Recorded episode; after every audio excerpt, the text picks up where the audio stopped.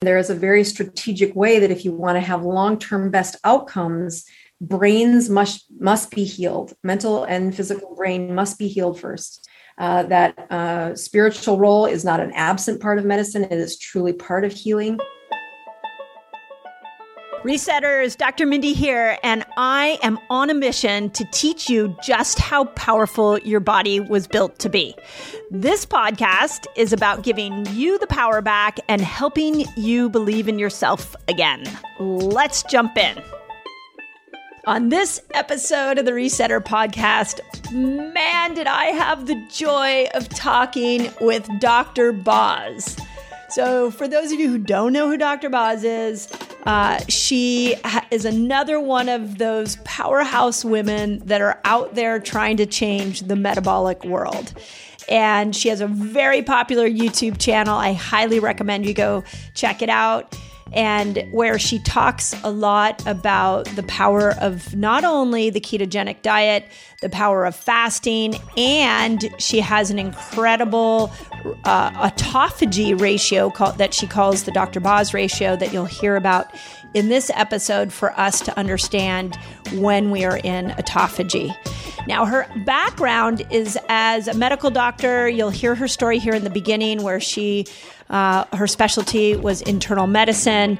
And she got so frustrated with prescribing medications and not making a real, true impact on people's metabolic health that she started studying concepts like the ketogenic diet and fasting and autophagy and started implementing these strategies into her patients' care and got incredible results. You'll hear those stories in this episode. So she is a huge heart on a big mission and brings to the conversation that we all have been discussing not only here on the podcast, but on all my social media sites in my Reset Academy and that's really what do we want our blood sugar to be at? What do we want our ketones to be at? How do we measure uh, autophagy? What, why we should look at our blood work, specifically a measurement like hemoglobin A1C? What do we want those measurements to be at? These are so many questions that so many of you ask me, and I feel like this discussion took it to a whole nother level. So um, I'm really excited to bring this conversation to you. We're doing something really unique where if you all have questions about what you heard in this podcast interview, please go and write us a review on iTunes and ask your question in the review. We will be taking those questions, and then Dr. Boz and I uh, will be doing a live on both of our YouTube channels together to answer your questions. So, this is a conversation I've been wanting to bring to you for so long. I'm really excited to get into your hands. And now, as questions come up, I want to make sure that we answer them on both of our YouTube channels. So, as always, I hope this changes your life. I hope this is, inspires you to keep fasting, keep diving into the ketogenic diet. But most of, of all, I hope this conversation gives you the power back and is one more notch in your ketogenic belt and to understanding just how powerful this body is that you're living in. Enjoy. Hey, resetters. As we step into the new year, I am so thrilled to invite you on an extremely transformative journey with me in my Reset Academy. So, check this out. If you're ready to kickstart your fasting and health journey, which I know so many of you have reached out to us and asked how you customize a fasting lifestyle for you, my Reset Academy is the absolute best place to be. So here's what you get in the academy, and I like to think of it in terms of a complete picture. So imagine being surrounded by people who understand your journey, who are passionate for fasting, who want to lift you up and will support you every step of the way. My academy is not just me, my team, but it is an incredible group of people that are all dedicated to building fasting lifestyles and supporting each other in it. This is why I created the Reset Academy. So when you join, you gain access to all the exclusive calls where my team and I share the latest insights, we answer your burning questions, and we guide you towards your health goals. That's not it. We didn't stop there. By becoming a member, you're not just investing in a membership, but you're investing in yourself. I am such a fan of setting you up to win this year. And my academy is the best place I know to do that. I want to keep you focused. I want you to customize this for you, and I want you to succeed at your health goals this year. End of story. So, if you're ready to unlock your fullest potential and embrace a fasting lifestyle, join me. If it feels good, join me. And let's make this year an incredible year for us all. So all you got to do is go visit drmindypelz.com slash reset academy to become a member. I can't wait to welcome you. I can't wait to see you on the Zoom calls. I can't wait to be in community with you. And most importantly, let's get your health goals handled and let's do this together. It's so much better together. Together. So that's drmindypelz.com slash reset academy. Excited to see you there. So here's where here's where I want to start, and um, I just you know my audience for those of you listening, um, if you don't know Dr. Boz, you are going to love this conversation. And one of the things I want to say that's really fun about connecting with you is that you and I are both educated on YouTube, which is a whole nother platform to educate on. And I, for me, I feel like having a mission and a focus of what I'm trying to do with my videos really, really keeps me on on on point. And I see that in you too. So, can you start start a little bit about your mission and why you are putting these videos out on YouTube? Because it is not for your own self. I know that. Right. Yeah. I was looking at the budget the halfway through the year for YouTube and I'm like, it is not a money generator. no, it's not. It's not for that. Definitely. Absolutely. No, honestly, I uh, I think it it helps as a way of introduction to just uh, the answer to the question has has roots into into my soul. Uh, I am a I am a hog farmer's daughter. I've castrated more pigs than you've probably eaten. Uh, I have um, uh, a I'm fifth generation farm daughter. And um, I can remember the day that I didn't want to raise hogs for my whole life. Mm. I hmm. wanted something bigger. I wanted out of here. This town is too small, 800 people, 21 in my kindergarten class, the same 21 in my high my my senior class. Uh, what I was missing, uh, dreaming about was this drive to just not be there. Mm. Uh, and that drive led through lots of long hours of becoming a physician, something I had no mentorship for. I had no idea what I was saying yes to. And um, praise be to God, I had just enough scholarships at the right time to get the bills paid and then get into medical school. And it was um, life changing. It was truly a different world that I knew I wasn't going to do hog chores, but there was a lot of this world that was not um, lovely. I, I, had worked in a nursing home. Aging wasn't the problem. Taking care of humans, loving on them, that's not the problem. Uh, the the side effect of growing up in a community of 800 people is you hold a huge responsibility, whether you want to or not, about being a community member.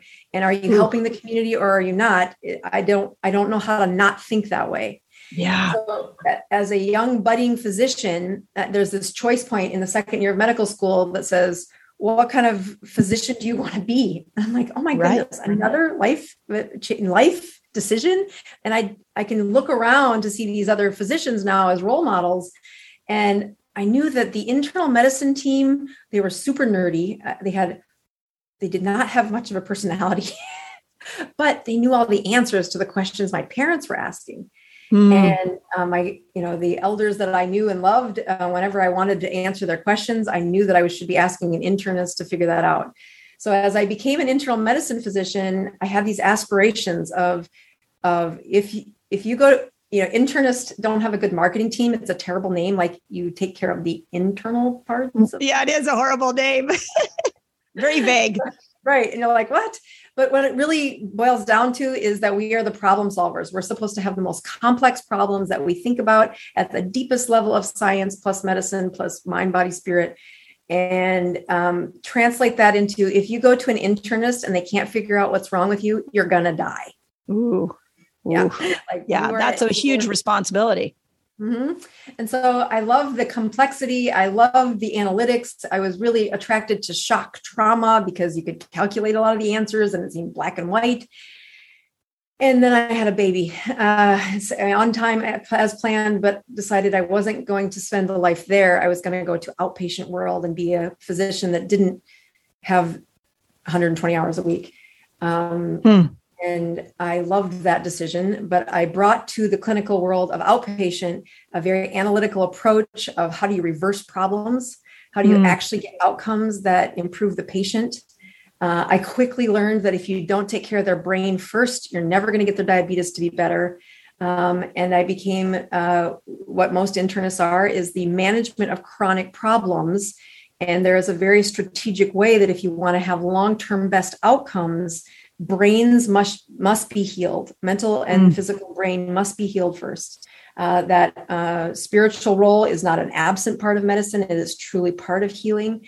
Uh, but if you wanted to reverse them uh, quickly you could um, at least i was taught that you could write a lot of prescriptions. And mm-hmm. about the third or fourth year into um, what i thought is a very exciting outpatient career we were doing really amazing things. And i'd been invited to the white house for a taking care of a patient population that was very impoverished but was getting outcomes at a, a strategically low cost. Um, and it was because of this analytical thing I was doing in the outpatient world. But outside of those innovative lanes in medicine, I was matching patients to prescriptions. If you mm. have this symptom, I give you this pill. If it if that one doesn't if that pill doesn't work, then I then I um, give you a different pill. If those two pills don't work, then I test these three things, and then I give you either that pill or this pill and it was just a matching game of these prescriptions. And it was awful. Yeah. This, is not, this, is not, what i want. This is terrible. And right. then you get into the pay for performance uh, in medicine which ah. a lot of great things when you looked at the theory. Uh, but the application of it became if you have this if they have this diagnosis in their chart you must have them on these prescriptions. And you're like no. Like like the, they were telling you what to prescribe. I got paid to do that. I mean, you, you are Medicare, Medicaid. You're now getting incentivized a few more pennies. It wasn't a lot, but you you don't get into medical school if you're not competitive. And I'm very yeah, right. There you go. so I'm like, well, I want to be the best. Yeah. I mean, the best is the one who matches them up the easiest. Well, send out an email, send out an APB. You don't need to see me to get on the prescription. Um, and then you just see medicine is broken. Like i would i can remember the first time i got written up when they're telling me i have to have this game of match up the patients to all these prescriptions. And again this is you know 2002 2005 right in, in that zone. And i'm i'm you know still writing statins for every ldl cholesterol. It's over 160 and you know doing all the things the rules say. But there was a patient in there that was a young mom I'd seen her every year for the last five years, and she was fine. She's raising her babies and doing a good job of being a good mom. And she needed her thyroid refilled, and she had no symptoms, no troubles. And she writes in saying, "Can't you just refill it?"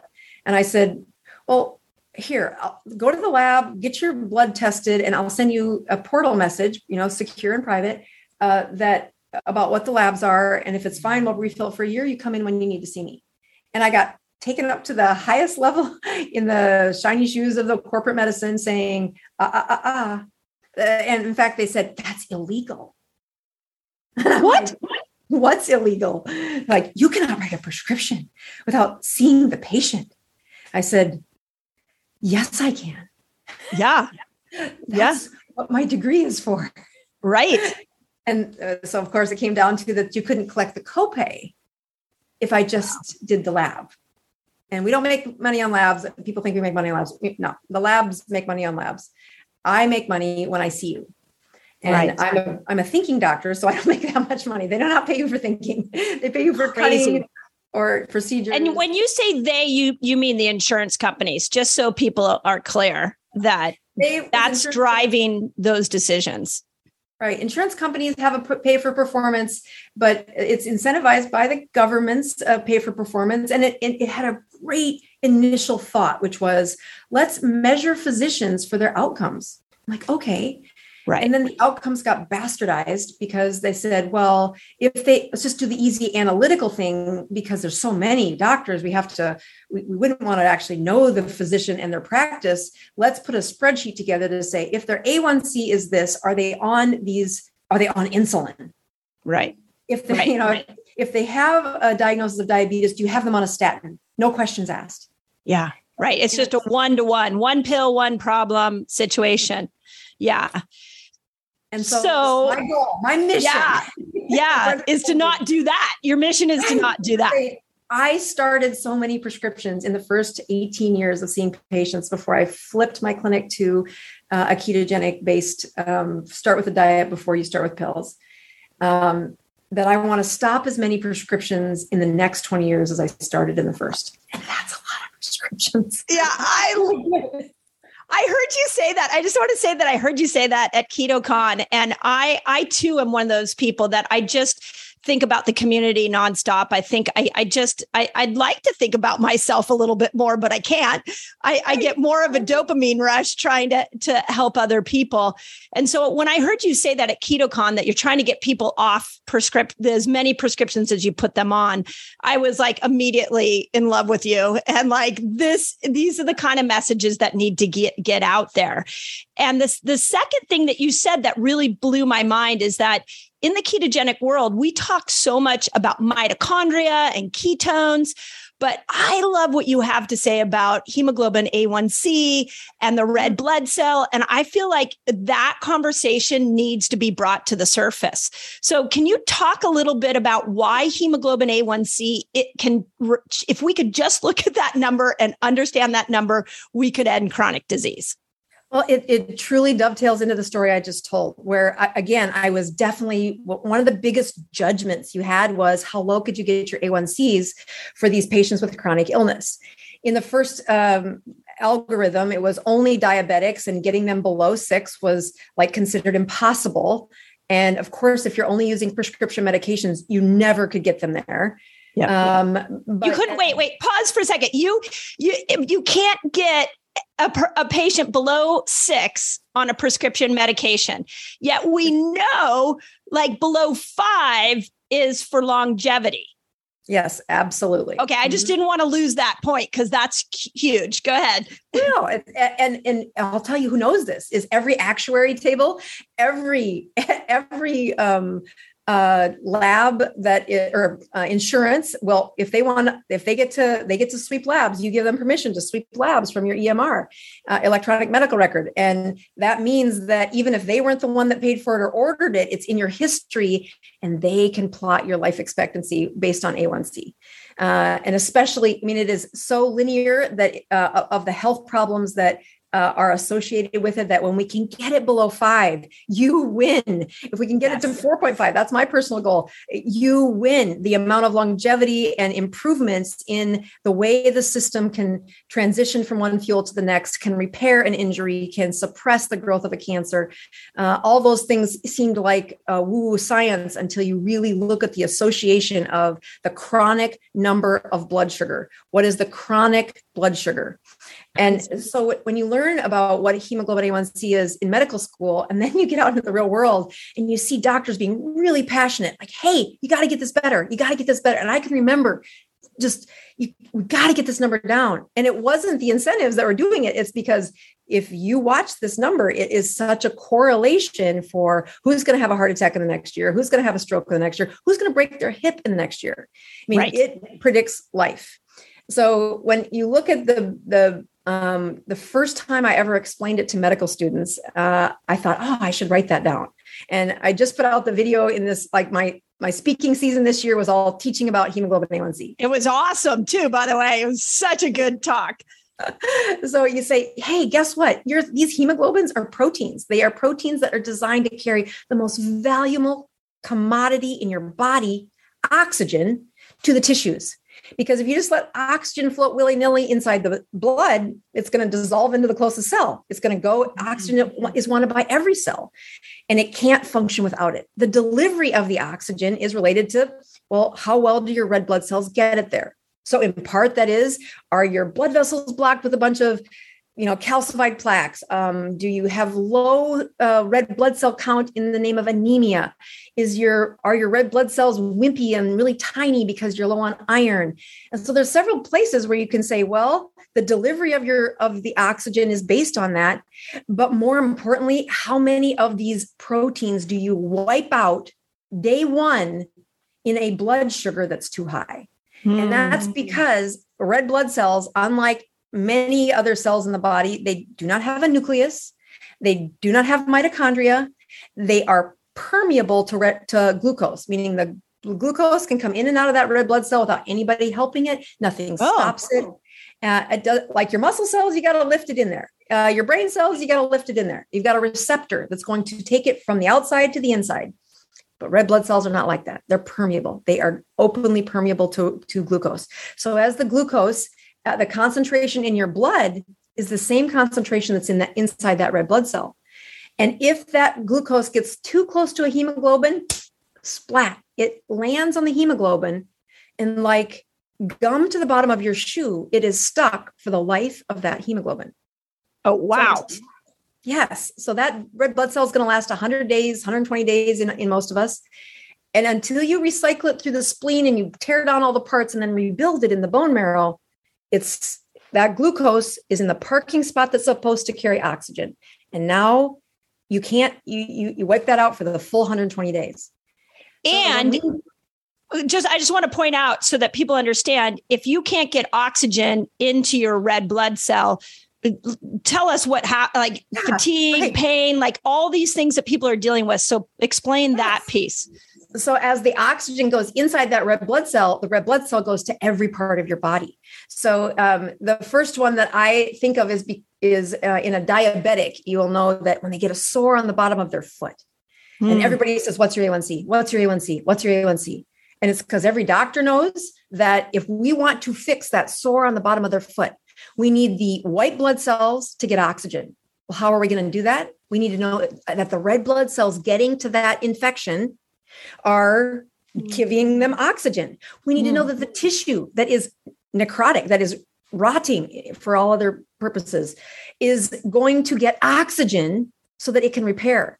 So that the skin cells that are supposed to weave through and, and reset that wound, it needs oxygen. That it's tingly and the nerves hurt is because that nerve needs oxygen and it is delivered by that red blood cell. So Crazy. when the red blood cell does is full of sugar and it, and its carrying seats for oxygen are all filled with gum. They're gummed up.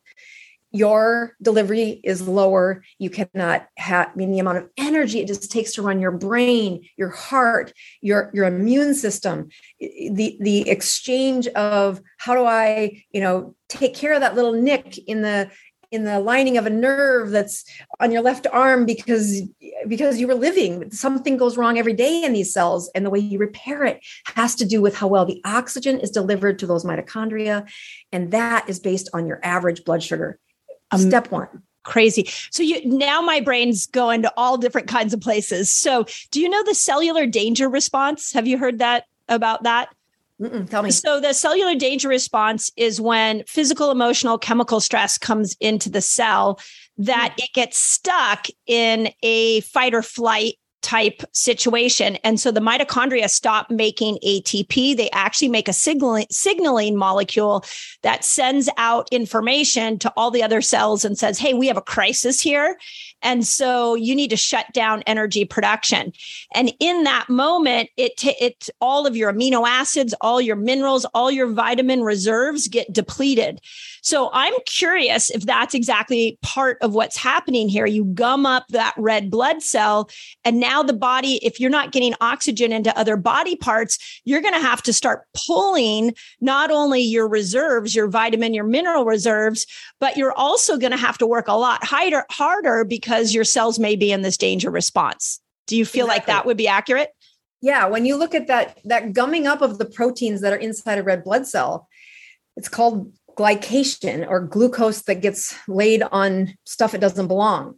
And although we can specifically measure the protein hemoglobin because it has this you know three month lifespan so we can check it uh, frequently you know every month until we get it to where we want it to be if we wanted to knowing that we are mm-hmm. measuring what is the last 90 days what is the last 90 days and if people are truly improving even though uh, you know traditionally doctors would have you measure it every three months but i find that it's too long between checks that patients lose focus of what they're doing and checking it monthly allows you to say hey uh, whatever you're doing it's going the wrong direction. We need the average glucose to be less month after month because it is also a predictor of how much glycation happened to oh that tennis elbow that really keeps hurting and you can't seem to get it better. The, that white blood cell setting that they can't seem to release the cytokines and pull in the other troops to help you fight off that infection, or it gets glycated in the on position, and now you're just spewing out cytokines, and that's called a cytokine storm in ways. And although glycation is a minor point of why some of those things happen, it is a chronic and stable delivery of excess sugar around the body, glycating the parts that you don't want glycated.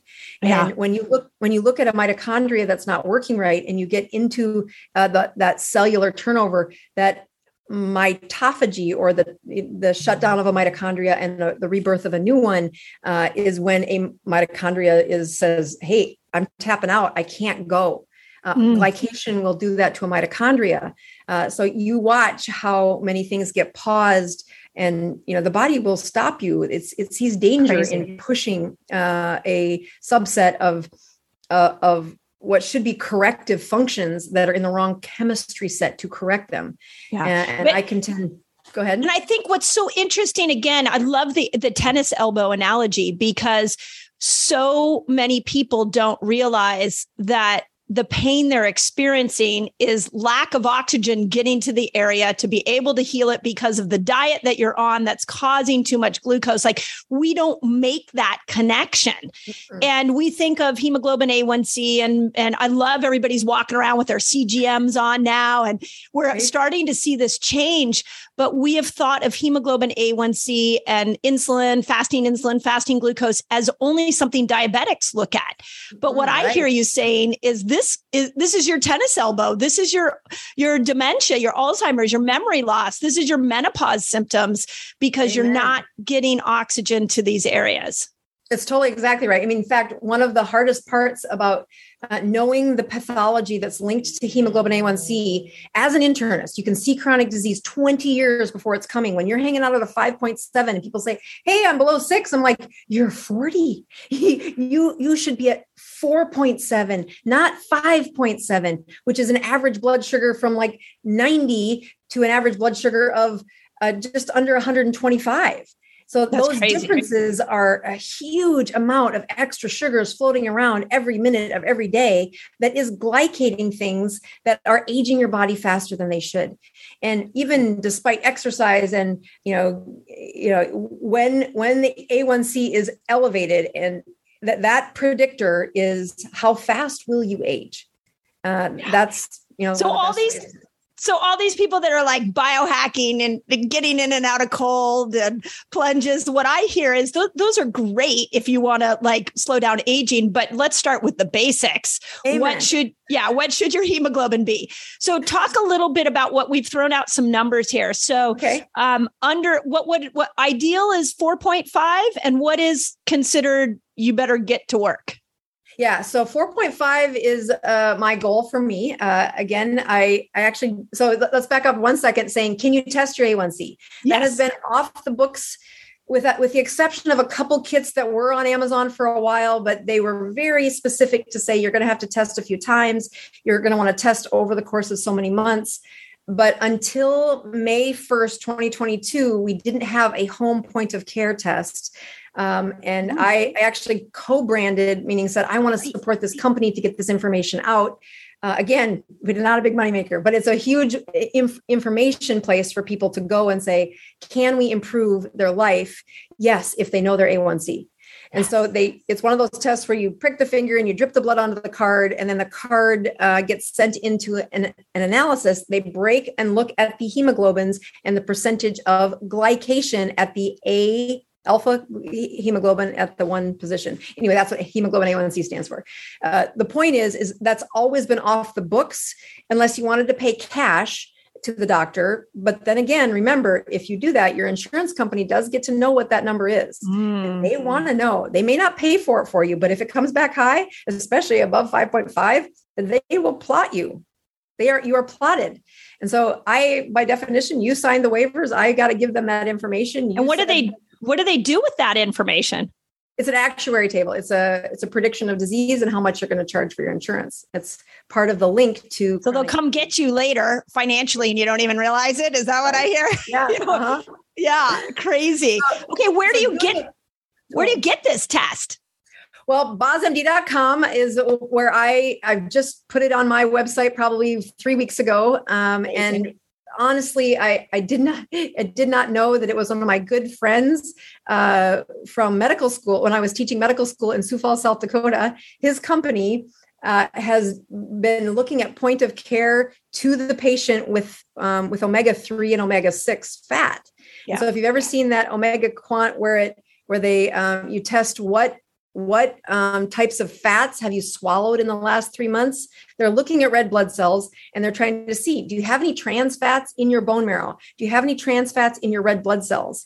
And they measure that by this test that you give them your red blood cells yeah. and they run the analysis. It's a cool test. It's really cool uh, test yeah, yeah, it's way better than a cholesterol test. This is what what I say when you want to see if you're actually eating the kind of fats at the rate that you need need to be. This is one of the core um, measurements that I have them do, and you don't need to involve me. You can go order the test on your own and um, get the um, get the results. And if you never want to tell me because they are awful, then you don't have to tell me either. Right. You're right. you're in charge of your. And I really find that that transfer of information of responsibility is where we should have sort of always been. That yes, you should care about this. I, I can scold you, but that's not going to change your behavior long term. Um, your insurance company can charge you higher money, but again, that doesn't change behavior long term. That internal drive to be a healthier version of you. That's what we're trying to inspire in all this. Yeah. I, you know, mm-hmm. one of my favorite statements that you made at KetoCon is that you don't need a doctor to do the ketogenic diet.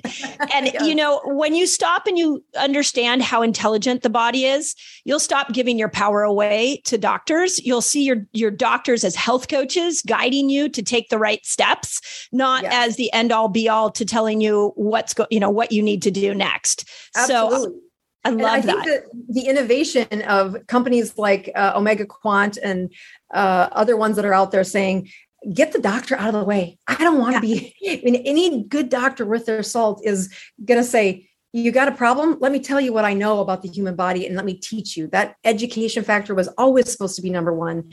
And yes. I mean, you've now turned me into a robot that could match up symptoms and yeah. uh, and numbers yeah. and labs and numbers. It's an algorithm. I don't, you don't need me for that right. uh, the education of showing you how to care for you how to be in relationship and how to inspire people to change behavior.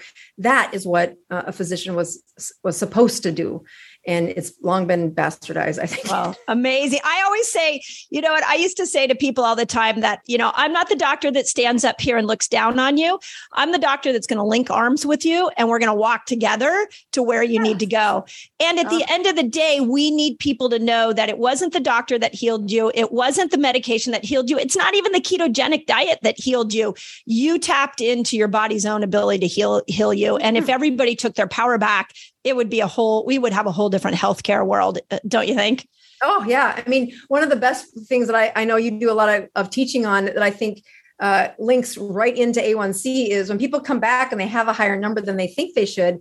Uh, I, I talk to them about look, your body is designed to do some things you're not doing. And one mm. of those is to go without food to have the exercise inside your cells without food. Yeah. And you know, one of the the most um, uh, derailed conversations that I, I continue to see people have is that if you're a female and anywhere in that 30 40 reproductive range you should not be fasting and I keep thinking, no, your little ovaries don't want to be glycated any more than your red blood cells did. And that uh, production of really good endocrine health comes with lowering the A1C. You cannot lower it any faster than what I practice in my life and what I encourage my uh, followers to do, which is you should you should get to a metabolism. And not everybody gets there right away. Some people took me a couple years to fast every week to have a fasting cycle once a week We don't use the word fasting until you're at least 36 hours without food. Ah, cool. Now you're talking my language, right? No, I, I actually. So it's really interesting when I um, pitched Fast Like a Girl to the publishers, several people were like, I don't think people want to do longer fasts. So in Fast Like a Girl, I go through six different level fasts from 13 hours to 72 hours. And I talk about the mm-hmm. different benefits and how, why you would want to do them for hormonal production. So it's all about hormones in women and fasting. But to your point, I want everybody to realize I I'm going to spend the rest of my life trying to get people to do some longer fasts because mm-hmm. we can do exactly, undo exactly what you're talking about so quickly. So I've teamed up with Tony Horton. Do you know Tony Horton? He was the creator of P90X, one of the most revolutionary at home fitness programs. And we created together a new fitness program called Power Sync 60. And it is literally, this program's never been done. It is a revolutionary 60 day program for both men and women. So here's why I want you to join us is that we literally created PowerSync 60 with you in mind. So it doesn't matter if you're a cycling woman, a postmenopausal woman, or a man. One of the things I brought to Tony was that when we work out, we have to think about our hormones. And he had never done that in the millions of workouts that he's created in his lifetime. We also included a free bonus meal plan and a customized tailor way you can eat right for yourself. Also, of course, we put some fasting in there, and it was a beautiful meeting of the minds. So, I it, this is like a passion project that I'm so excited to share with you. And in order to get it, all you got to do is visit drmindy.org and use the code PS60PELZ. So PS60 and then my last name PELZ, P E L Z, to get 20% off and you get lifetime access to the program. So that's drmindy.org, and you use the code PS60PELZ to join all of us. I'm actually doing this myself right now. So come join me, my community, on this incredible journey. I am so proud to bring this to you.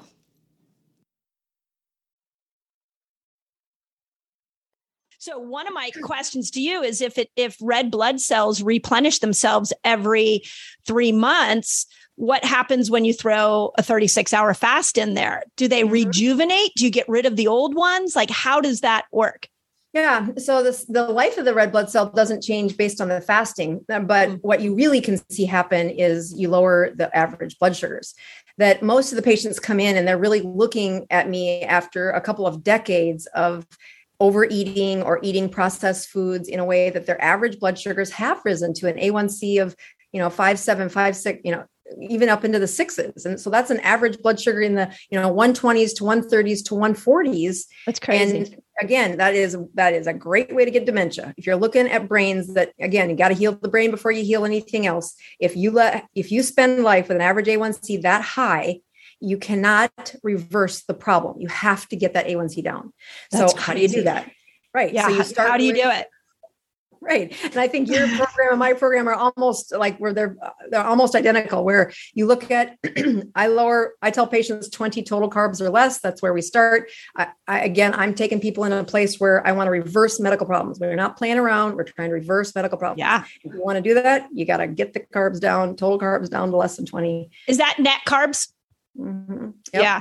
Yeah. And it's, you know, I, first, when I was first in this, uh, I, I said that word, but I had some exceptions and, uh, and, and the, the sad part is, is every time I did that, the numbers would stall. They would not get better. Yeah. Uh, and so if you're really looking at reversing illnesses, that's the goal here, then I need you to limit this. We have to undo what you've been doing for the last 20, you know, couple decades probably. Right. So as you look at that, then we take them to uh, that first wave of keto. Everybody feels so much better, and I call it the it's the, ride the chemistry wave. You can eat three yeah. times a day as long limitless. as limitless. Yeah, just I call it limitless. It's like you can you can like. Did you ever see that movie with Bradley Cooper? You know, yes. where he takes a pill and all of a sudden he can speak five languages. I'm like, you don't need Bradley's uh, pill. You just need some ketones, and you'll yes. soon see that you've been living in a body that wasn't working at its best. Yeah, exactly. And when they are metabolically healthy to get that chemical rise, to get that wave of ketones, I'm like, just ride that ketone wave. You'll come back. Uh, we'll show you what to do next. Just ride You'll come back. enjoy yeah. it. It's like enjoy it's like it. a drug trip. You just Amen. enjoy it. We'll we'll let you know when you arrive back home. And some people, it's even dirty keto that they get that wave with. But I'm like, yeah, but that's not that's not going to last forever. Your body will adapt, and I think that's really where, when you look at the chronic uh, trajectory of why does a ketogenic diet continue to improve, if you've got some of these parameters, it is um, adults shouldn't eat more than two meals a day. We weren't designed to do that. We've done that for um, modernization reasons of uh, of all the wrong reasons, actually. Yep fits into a work schedule better you get a break all the things that you shouldn't have given credit for eating. But now that you, you've got these chronic medical problems eating twice a day is one thing but now i really need your numbers. I need you following your metabolism. And this is mm-hmm. where um, you know the, the dr Boz ratio came from. Yeah i was going to say talk about that. It's a great ratio. And so talk about the ratio yeah, you know, this was when I was helping my mom uh, fight her cancer. So we needed a high metabolic uh, stimulus to really get the outcomes I was reading about in these papers. Uh, she was a 71 year old woman who'd been through 10 years of cancer, and she was 40 to 50 pounds overweight at that time. Uh, had done all the wrong things to try and lose the 20 pounds she had lost. Uh, and so she was metabolically very sick. Mm-hmm. And as we are on a timer now, because we got a cancer that's about to take her life, and she has said, I am not doing chemo anymore. Um, mm-hmm. One of the places I needed to stay on track was I couldn't let her stall for months on end. I needed to know exactly when this wave of chemistry was over. And when mm-hmm. that's done, then I need you to step up your metabolism. So, by looking at what her glucose level was, I mean, glucose is this uh, great molecule that we can measure point of care, but it has several things that are telling it what to do. And one of the hmm. loudest things that's telling it what to do is insulin. Uh, mm-hmm. Uh, and it would be great if we could measure insulin in a point by point care.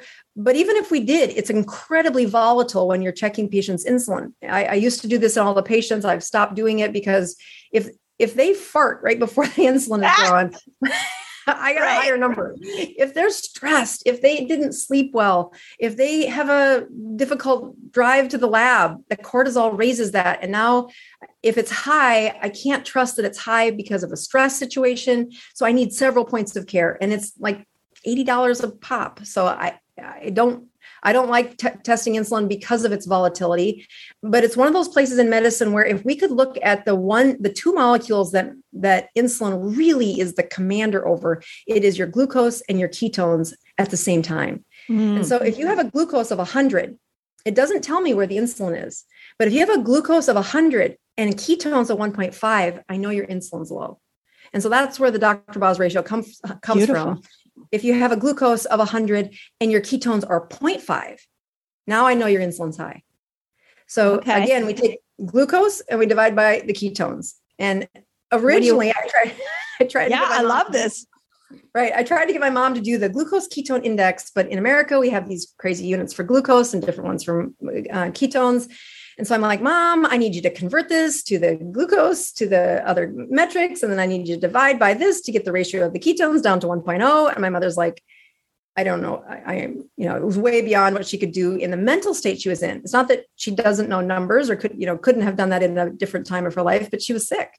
Mm-hmm. And so I said, yeah. "All right, mom, yeah. we're going to do some we're going to do some dirty math. Just take the big number and divide by the little number, and I'll calculate what this should be." And that's where the Dr. Boz ratio came from. Is it's mismatched math, but it's so easy for patients to do this to say the lower your number, the lower your insulin. Yeah. And so, so what do we want that number to be? Right. If you want to lose weight, you got to keep your Dr. Boz ratio below 100. Uh, okay. I mean, we know very easily from all the patients we've seen that if you can get that Dr. Boz ratio under 100, you're going to lose weight. Uh, and so you I, you need like your when you say under 100, it's glucose divided by ketones, ketones. and so that a, should be 100. Mm-hmm. Okay. So if you had a glucose of 100 and a ketone of one, then you would have a Dr. Boz ratio of 100 and Perfect. that would be a weight loss one. If you had a glucose of 100 and a ketone of 1.2, now you have a Dr. Boz ratio of 80. And Even when better. I want, yeah, right. And I want to help them at a, if I'm trying to reverse diabetes, I'm pushing them to get that to an 80. But when I'm looking to really improve their metabolic health in the setting of an autoimmune disorder, which is again mm. a very primitive part of our very deeply protected part of our brain uh, or our body, uh, I need that Dr. Boz ratio to get to 40, uh, wow. which is really a, a, GKI of one to two. Uh, so when you're using the, the, the scientific papers out there, you're, it's a glucose of 100, and now you've got uh, a ketone of what would be 1.8. Okay. I love this. Yeah. And that will push that that Dr. Boz ratio down to um, 40. But if I'm working with a patient who's got a seizure disorder or is in a cancer protocol, I need their Dr. Boz ratio to be 20. Wow. So that means their sugars are usually running in that 60s and 70s, maybe 80s. And now I got a ketone of two to three uh, to keep that Dr. Boz ratio wow. of 20 or less. What does it look like to eat to get like you're going to have to fast. I I really feel like this is what I love about fasting is it's the fastest path to get those ketones. Yep. And then what are you eating? Are you eating meat and fat? Yeah. So essentially, I mean, the first few lectures I went to this, they had patients that were actually following the protocol. This is going to gross out your people, but it's totally telling That's you that you're, you're, you're going into a land that either you're going to be really disciplined or you're going to use some of the hacks. Uh, okay. The discipline is um, these were seizure patients of, um, or they were glioblastoma. So they had a brain cancer. The glioblastoma had either been radiated or removed. Um, and if they didn't keep their ketones at that Dr. Boz ratio of 20 or less, or a GKI of one to one, they had a seizure. So they had incredible Ooh. compliance.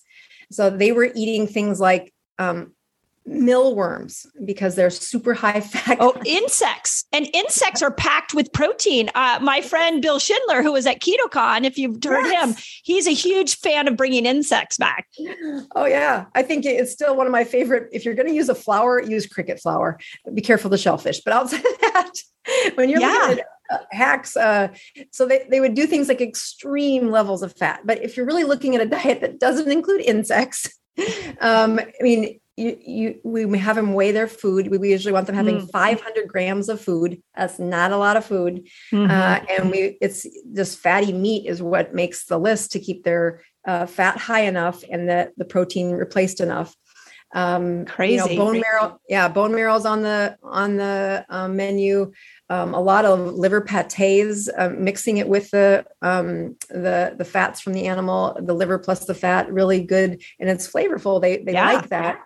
Um, the other places that um, get a lot of return for bite for bite is um, organ meat, but also small fish. So sardines make the list mm. uh, because they're, you know, I mean, they're in a can, and I don't like to cook, so I'm so, one of the sardines.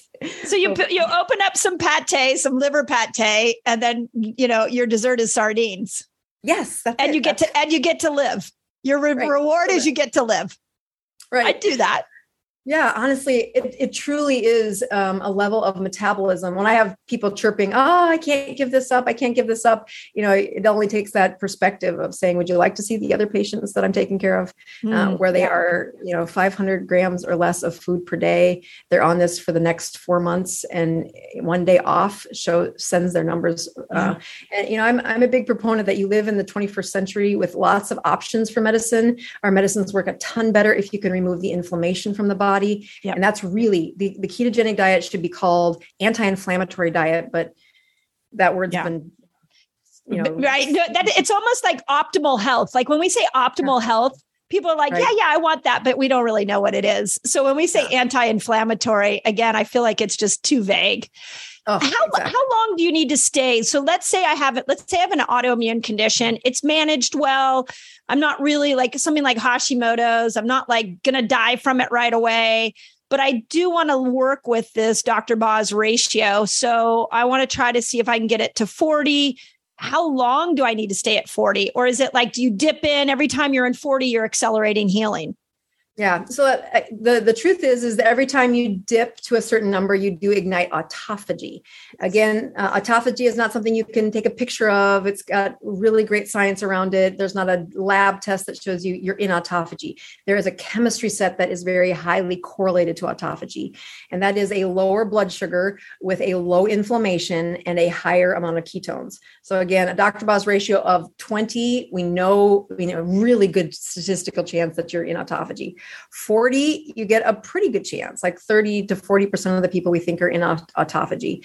Um, and or sorry, 70% of the people are in autophagy. When you get to 80, we think it's about half the people are in autophagy. Mm. So um, it's not that you can't get in autophagy at 80, it's that we have a much higher guarantee the lower the number gets. And the outcomes really seem to be matching with that. Yeah. So when I when people say, How long do I have to do this? And I'm like, Well, how long did it take you to make it?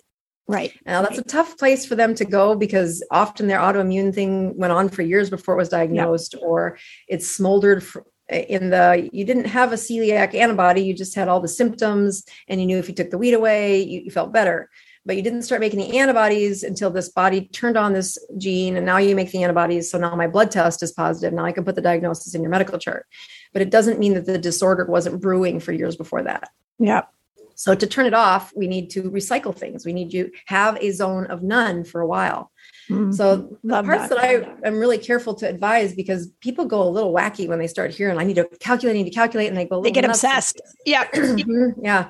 And I'm like, you need to be the tortoise, not the hare. We're trying mm-hmm. to find a rhythm of your life that you can stick to, mm-hmm. unless we're fighting cancer. Okay. And if if we're in that zone where cancer fighting is um, it just changes the game. Uh, uh, so outside of that i want you to find a zone that you can live in. And i think that's where when, when i look at the workbook that i use for my patients i wrote a book called keto continuum.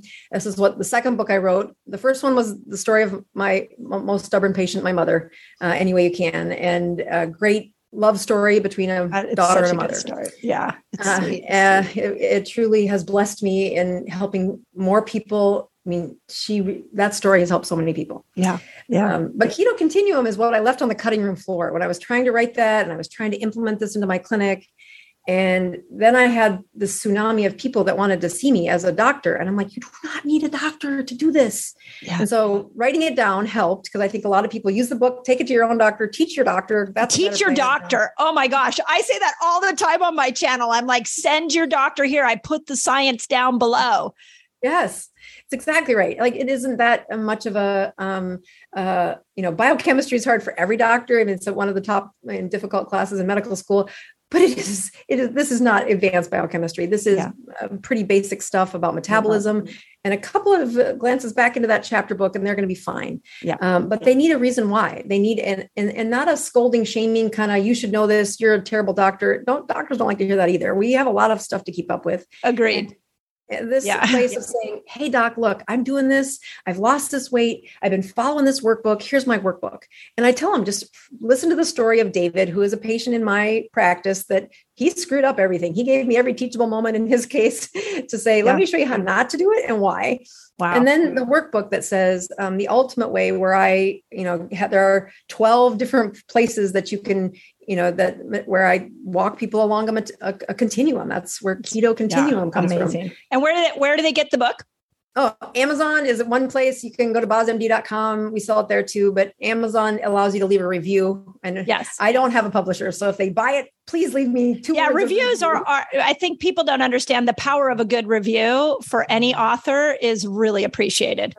It's yeah. awesome. I, I had no idea it did that much for uh, awareness. Right. And when yeah. reviews aren't there you can't you can't talk right. any any third party like amazon or anybody to putting you in a in a cycle you got to have reviews right. let, let me ask you let me ask you this question what, the other thing I, you finished up your ketocon um, talk with is something that was really like near and dear to my heart which is you know we've been in this pandemic for two years now without any mention of what we can do metabolically to be mm-hmm. able to keep our immune system strong.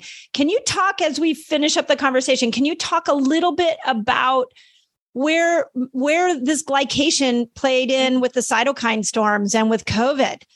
Yeah, it's a huge part of this. I mean, in fact, during the you know the process of writing the lectures for for those uh, videos, and also just really honing how do you speak and deliver this in an you know eight minute YouTube video, uh, it I, I, it was so motivating to me to say it's not an accident that when you want to predict who's going to struggle with uh, COVID nineteen, A1C was a direct correlation. Yep. it was a linear correlation. That the higher it was, point by point by point, third decimal point, it still was linear. Of if you have a high hemoglobin A1C, the cytokines get stuck. And much to what you were talking about earlier in the show, where you get this uh, cellular stress, shutdown of mitochondria, resources that are locked away, you get in, you get like the on switch turned on for the pheromones of uh, of white blood cells. And they're, they're cytokines there but it's a pheromone if you would saying hey i have an infection i need help mm. and the best um, responses from our body is the delta. Whatever your number's at you want it to peak really high and then come back down. And it's that difference of what is your baseline noise level for cytokines and then the peak when something happens so that you can recruit your your friends and, and neighbors to help you with this infection. And when you look at cytokine storms what is essentially happening on a basic level is you have so much noise that when an infection comes along, it kind of burps the level just a little bit. And it's not enough signal to put in the white blood cells, mm. but it was hmm. enough signal to raise more of the cytokines to produce and more of them to produce. So it's this low chronic raising of the cytokines, and then they live there. And Crazy. to reverse it, you need to stop stop eating. You need to fast as long as you're metabolically healthy to do that. And what right. I find is the patients who really needed to fast, they were eating 250 carbs a day before COVID. And now they hear, oh, I should fast to do better. I'm like you got you, your metabolism isn't correct. Yeah. You got those are the, yeah. And those yeah. are the places patients where you, I mean, the only, the only outcomes that I've seen uh, I mean, sometimes you'll get a winner who will fast and their body will do what it's supposed to do, and their cytokines do come down, but they smolder for a long time. Yeah. Inducing a ketogenic state by exogenous ketones is what several of the places have done. Um, and they have them mm. in IV form now and had a couple of trials where they're infusing them into an IV process. With really somebody who has a in a cytokine storm? Mm-hmm. Oh, that's brilliant. Oh my gosh. I, I, love that have you seen did you see the research this is one thing i went to youtube uh, and i was like shouting this was the research was showing that if you have two cells one that is a glucose a sugar burner and one that's in a state of autophagy that if a virus comes into those cells they can't live off your own energy off their they don't have their own energy so they have to live off of you so if you go into a cell in a state of autophagy it, it stops down stops viral replication absolutely Yes, one of the mechanisms it does is it kicks out iron from that cell. And now the iron inside the cell is depleted, which is like a kamikaze for the cell, but it's also a kamikaze for the virus. So it, there are eh, built in mechanisms that are absolutely correlated to, again, Dr. Boz ratio, get the glucose down. Yeah, I was going to say. Yeah. That if, yeah, when you are plotting who's going to do a better job, that GKI absolutely mattered. That that glucose ketones in circulation, which one is your system using?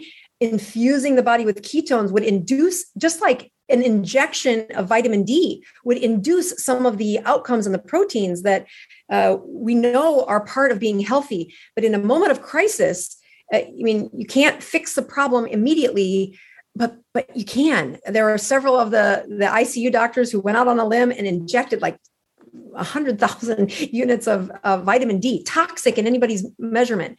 Uh, maybe it was 50,000. I don't know. It was a lot. It was, yeah. Did you ever see this? I, oh, I, I've heard this. Go ahead. Say what you're going to say and th- these p- patients lived they they were on ventilators they're like last ditch effort they're not going to live and there is something about the transcription that happens outside the, of the dna in a nucleus that is supplied with abundant vitamin d. And so again another place where well where is all that vitamin d? Well it's stuck in your fat cells. It is it, it is totally being run by insulin. So when you look at that cytokine storm and what other things are associated with it cytokine storm was was associated with a higher a1c a higher body mass index, a higher fat mass, a higher amount of insulin chronically, so insulin resistance, and a lower amount of vitamin D, a lower amount of ketones ever being used in the last 30 days.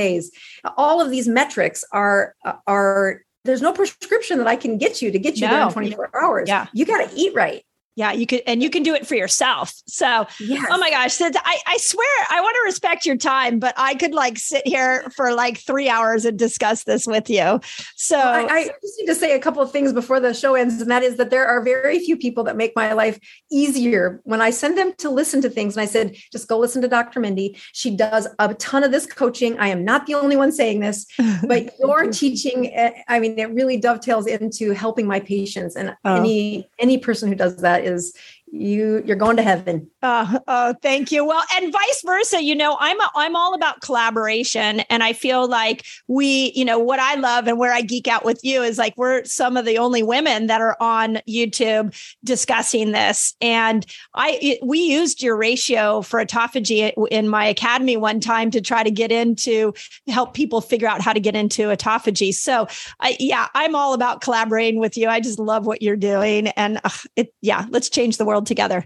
Amen. Good job. Well, thanks for inviting me on. Yeah. I know we get to do this again soon. So yeah. Okay. I'm, I'm going to ask I have to ask you one more non-glucose oh. ketone question, but probably the most important thing we can talk about before we close this down is, do you have a gratitude practice? And if so, what is it? All right. So um, I have a pattern of fasting each week. And I struggled with fasting a long time. Uh, just again, like anybody, the mind blowing part when you first go into that. And I'd been going to Bible study and doing my thing that I like to do to nurture me, but I kept failing at my fasts. And I learned that if I start the fast by documenting and, and really having the person that I focus on. So it's usually somebody that I'm caring for in my practice. Mm. Maybe it's somebody in my family. Um, but I have learned every week, I fast every week. Uh, now, sometimes I fail, but for the last four years, I think I've missed like probably maybe a dozen weeks in, uh, for not fasting. And the goal is 48 hours and 72 hours, uh, at least once a month. But I never make it if I skip the gratitude. Uh, the, the fasting is so correlated to what's in my heart. And that if I document that, I also can see it in a numerical. That, that was really good for my analytical brain. Like, right. all right, God saying thank you if you uh, if you remember all the blessings that you've got oh towards you. So. Uh, you know, I I just you, you're making me actually tear up now because one of the things that I love about fasting is that it quiets the noise in your brain and you can hear so much more about who you are and and how you want to show up in life. It's more than just a health tool; it is a total spiritual tool. So, oh my gosh, just yeah. love that. So thank you for this is going to be, I think our audiences hopefully will love that we geeked out together. And you guys, if you when we're going to put this out and then Dr. Boz and I are going to go live on YouTube together and have more fun. So thank you for not only who you are, but for what you're doing to change the world. This is just, yeah, it's incredible. We need more doctors like you. So, so grateful. Thank you so much for joining me in today's episode. I love bringing thoughtful discussions about all things health to you. If you enjoyed it, we'd love to know about it. So please leave us a review, share it with your friends, and let me know what your biggest takeaway is.